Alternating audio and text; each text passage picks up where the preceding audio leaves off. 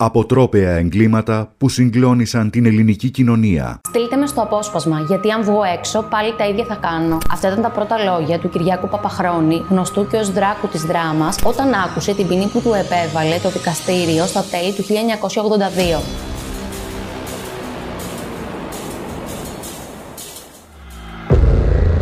Ο Κυριάκος Παπαχρόνης, ο οποίος γεννήθηκε το 1960 στην Ξάνθη και θεωρείται ένας από τους πιο διαβόητους εγκληματίες της Ελλάδας, συνελήφθη το βράδυ της 13η Δεκεμβρίου του 1982 και ομολόγησε ότι διέπραξε δύο ανθρωποκτονίες, 7 απόπειρες ανθρωποκτονιών, 8 απόπειρες βιασμών, κακοποίηση καθώς και 5 βομβιστικές επιθέσεις. Η εγκληματική δράση του Παπαχρόνη ξεκίνησε το Σεπτέμβριο του 1981 όταν βίασε και σκότωσε μία ιερόδουλη και ολοκληρώθηκε τον Δεκέμβριο του 1982 με τον σοβαρό τραυματισμό μιας μητέρας τεσσάρων παιδιών. Ο δράκος της Δράμας αποτελούσε για όλο το διάστημα που παρέμενε ασύλληπτος τον φόβο και τον τρόμο των γυναικών στη Βόρεια Ελλάδα, καθώς οι επιθέσεις του ήταν συνεχείς. Αξίζει να σημειωθεί ότι στις έρευνες για τον εντοπισμό του δράστη συμμετείχε και ο ίδιος ο Παπαχρόνης, ο οποίος ήταν τότε αξιωματικός στην πέμπτη μοίρα των ΛΟΚ Δράμας και είχε τεθεί επικεφαλής μιας ομάδας που προσπαθούσε να βρει τον δράκο. Μάλιστα, η στρατιωτική του στολή, την οποία φορούσε και όταν επιτίθετο στα θύματα του, ήταν ένα από τα στοιχεία που τον πρόδωσε και οδήγησε τελικά στη σύλληψη του. Αρχικά ο Παπαχρόνης αρνήθηκε όλες τις κατηγορίες, ωστόσο σύντομα έσπασε και ομολόγησε όλα του τα εγκλήματα. Το έκανα γιατί ερεθιζόμουν από τον ήχο των γυναικείων τακουνιών, είπε μεταξύ άλλων στην απολογία του. Ο μικρός μου είχε δημιουργηθεί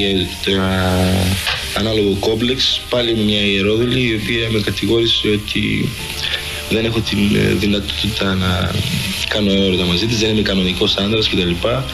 Ήταν η περίπτωση της ε, ιερόδουλης της δράμας με προσέβαλε λόγω του ότι επιχειρώντας να την επισκεφθώ σαν πελάτης ε, τον τρόπο που ξέρετε ε, αυτή τη στιγμή ε, προχωρήσαμε στα γνωστά και τα λοιπά.